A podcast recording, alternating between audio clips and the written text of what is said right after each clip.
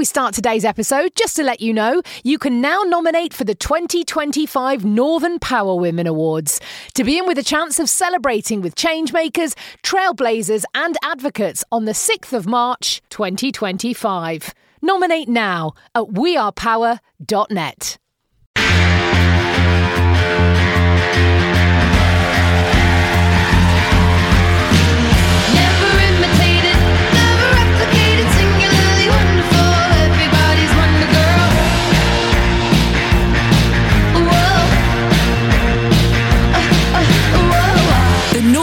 Women podcast. For your career and your life, no matter what business you're in. Hello and welcome to the Northern Power Women podcast. This is our Path to Power season, all the P's. And you're going to be hearing from some more P's, some more inspirational people who have featured on this year's Future and Power list. They are amazing. They are change makers, trailblazers, individuals who are making a difference in and across their communities by challenging the norm and creating more inclusive cultures. And I love that each week there is so much that we are learning from our this season set of guests and we are gaining all that inspiration and advice to to drive our professional and personal growth. And this week i'm delighted to welcome abigail Reid who has combined her passion for culture and writing with her teaching experience and founded rock paper write which offers nature and activity based creative writing workshops for children. Abigail uh, welcome and congratulations on being on this year's future list Oh, hello, Simone, and thank you so much for um, well for the nomination uh, to start with. To be on the future list and to be at the event was was wonderful, and that intro you gave was amazing. So I'm really privileged and proud to be here. Uh, and it was great to see you. It was great to see you, um, Martina and Keisha, because I first met you, gosh, several years ago. I think it was 20. You'd co- come along to an event that we were running out at NatWest on entrepreneurs. And I remember seeing this amazing group of women come on with big smiles, big enthusiasm. And I've been a, uh, you know, it's been a great avid supporter and watcher of everything you've done since, since that moment that we met. So, um, thank you for joining me today. And you, you and I sort of have some kind of something in common in that we both started our careers in probably different ways than where we are now, but on the water, uh, because you started as a beauty therapist on cruise ships. Tell us about that. What, what were the key skills that you learned during that time and what have you brought forward with you? Oh, well, first of all, I absolutely loved my time working on the ships. Um, it, it was very memorable. In fact, it is probably one of the best moments. Well, I won't say the best, but one of the best moments of, of my life working on board. And people might not think there are transferable skills from being a beauty therapist to becoming a journalist or a teacher, but there are. Um, first of all, I just met so many people. I traveled to so many different places. Um, so you get to understand different people, learn about their lives. But I think most importantly, when I was thinking about this, is it gives you, especially in my role as a therapist, the chance to listen to people. And I think when we talk about communication skills, listening is often missed. But certainly when I was there doing body massages and facials, the opportunity to hear people's stories and for them to be able to talk and have, you know, an hour of your attention completely. I think that in itself made people feel as good as, as the massage did.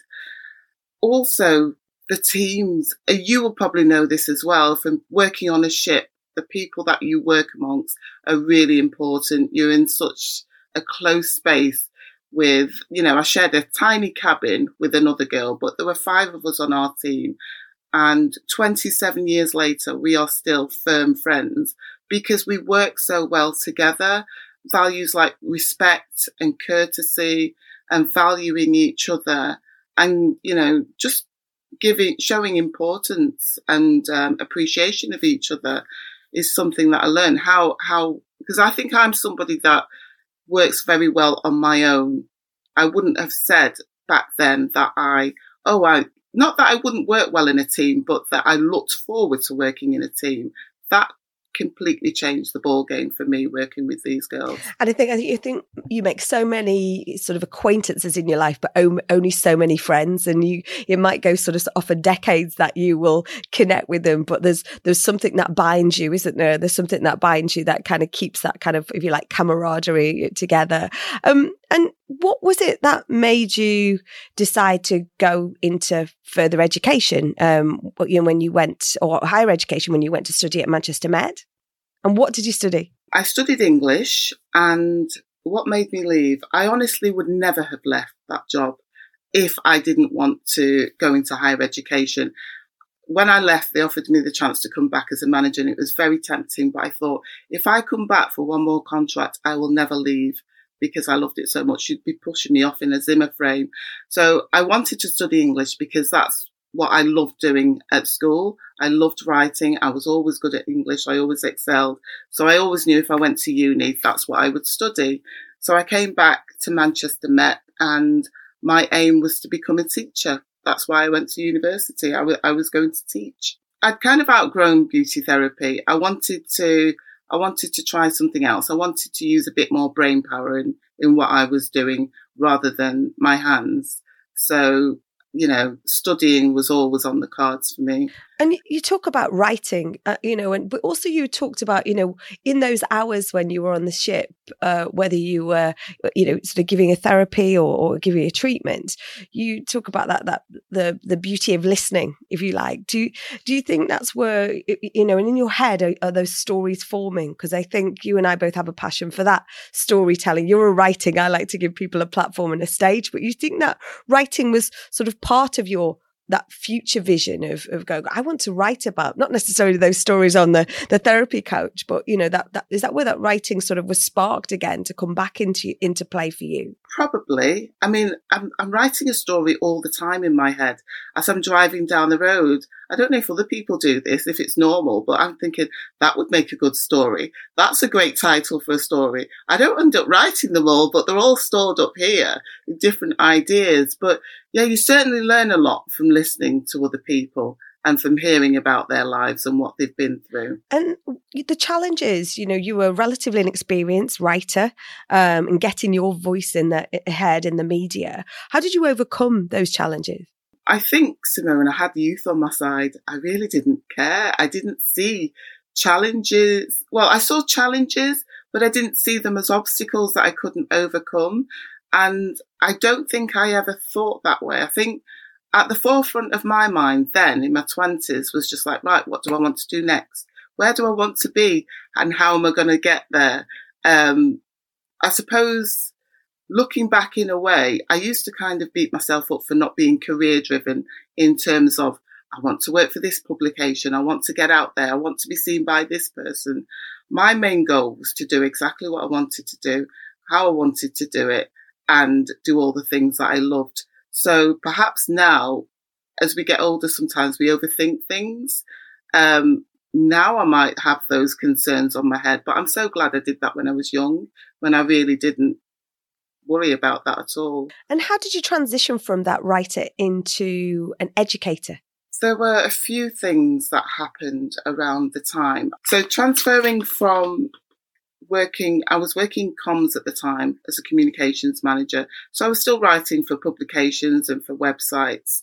Uh, but I felt like I needed a new challenge and I didn't know what that new challenge was. I kept thinking, well, you know, I, am a manager. I'll apply for another managerial position elsewhere. And every time I looked, I just wasn't inspired by anything that I saw.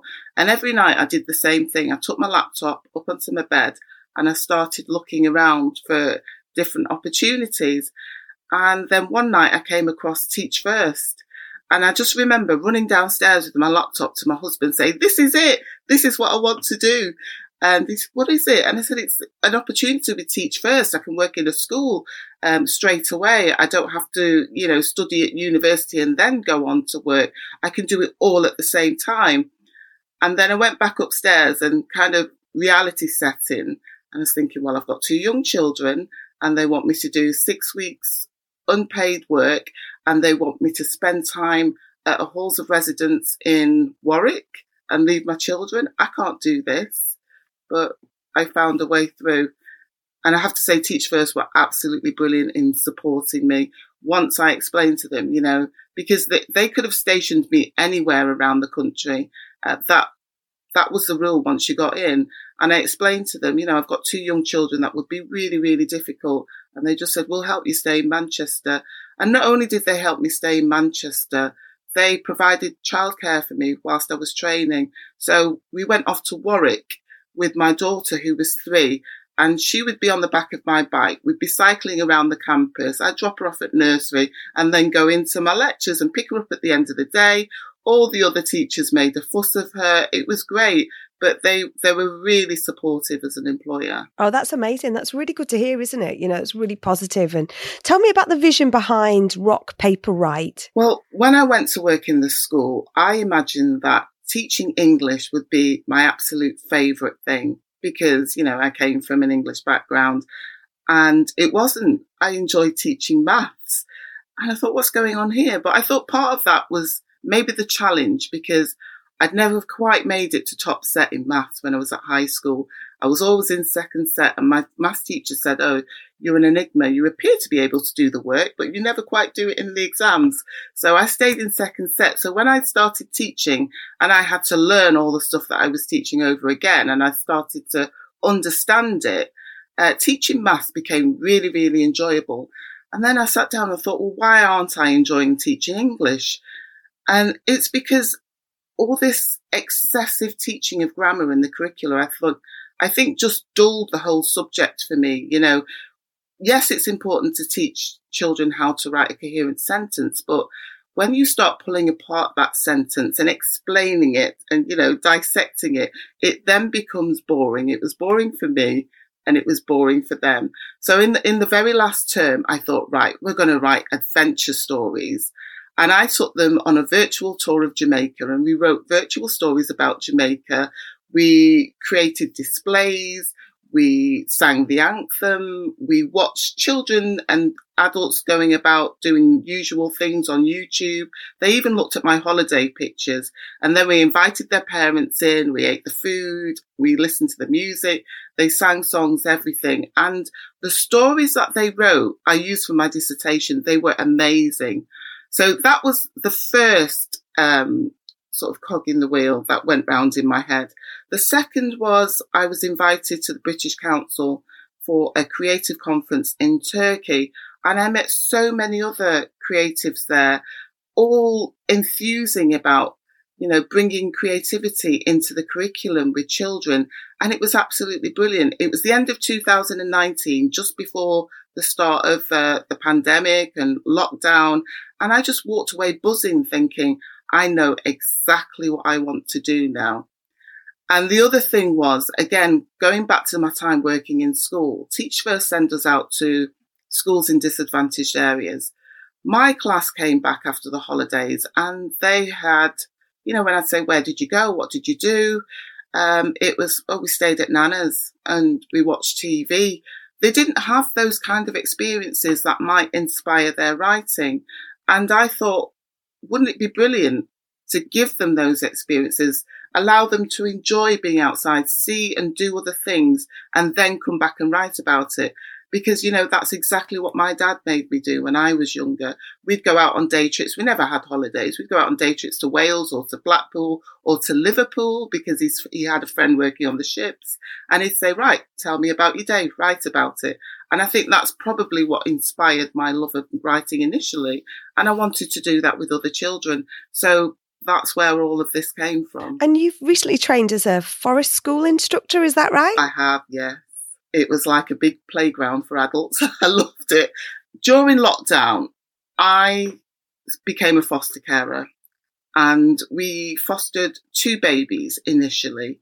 And of course, I had my own children at home and people were struggling. I could see that. And my main thing, I didn't think about it too much at the time about my reasons behind it, but I made us all get out every day. So we would go on the Pennine Trail we'd go on the path through Trafford Park, which were deserted at the time.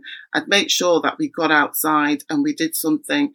And that made me realize how much being outside was great for our mental health because I'm so proud of my children and the way that they got through it. Um, because, you know, a lot of people, like I say, were struggling at the time. And when we go back to the experiences that children need to inspire their writing, I thought, well, if you are living in a disadvantaged area, those experiences don't need to be a trip abroad on an aeroplane. They don't need to be an expensive theme park. They could be at your local park. They could, I mean, right here, I live next to the Pennine Trail, next to all these canal paths, and they inspire me. And I thought, why not bring that inspiration? Why not take them there and let them be in- inspired by that? And it is that outdoors, isn't it? That you create your own stories. You talked earlier on about every day you're in the car or walking along and you're building your own stories. And it's building that imagination into our young people. But, you know, what about adults in our busy lives? You know, do we take enough time being present in nature? You know, I think COVID made us, or the pandemic made us stop and look outside. But do you think that's gone away or do you think we do enough of that? I think it's probably gone away for a lot of people, hasn't it? That, um, but you know, I'm part of a, a cycling group, and they formed, I think, just after lockdown, and we cycle regularly together, a group of women. And and the other day, the question was asked: Do you think we should make it families and bring our children along? And me, who's got four children, said, No, absolutely not women need to get out there and do things for themselves. We need to enjoy being outside without having anybody else to look after. And everybody comes back from one of those cycling trips posting on our group saying how wonderful the day was, how wonderful it made them, made them feel. And all we did was get on our bikes and go somewhere and see something. But I really do have to sort of schedule it in and force myself to go. And, and there's times when I'm thinking, I really need to catch up on this or I need to do something else. Maybe I should just cancel that for now and save it for, it will never happen if I do that. So I force myself to get out and do these things because I absolutely love them. And, and I go walking with friends when I can as well. But yeah, I really do think we should do it more. You, you know what I'd love to see? A group of adults in the woods playing TIG.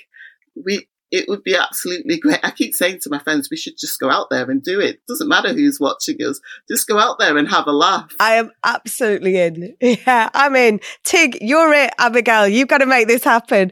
Oh, Abigail, thank you so, so much for joining us today. What an amazing adventure. I can see how your story is just coming, you know, just on, constantly evolving and constantly developing. Please keep writing. Keep, please keep sharing these uh, experiences and storytelling. Thank you so much for joining us today. Thank you for having me on. It's been a pleasure. Thanks, Simone. And thanks all of you for listening. Remember, these are our amazing weekly episodes. Please do subscribe, sign up to our Power Platform, our digital hub where you can find out all about our events, our podcasts, our webinars, and you can connect. Uh, you can make connections. We've got over seven and a half thousand individuals on this on this our digital hub. So please do get involved and stay up to date on everything that's going on. Um, if you would like to join us on our mission of professional and personal development and empowering each other, and please do, we'd love you to leave a review as well. Thank you so much for listening. My name is Simone. This is the Northern Power Women podcast, a What Goes on Media production.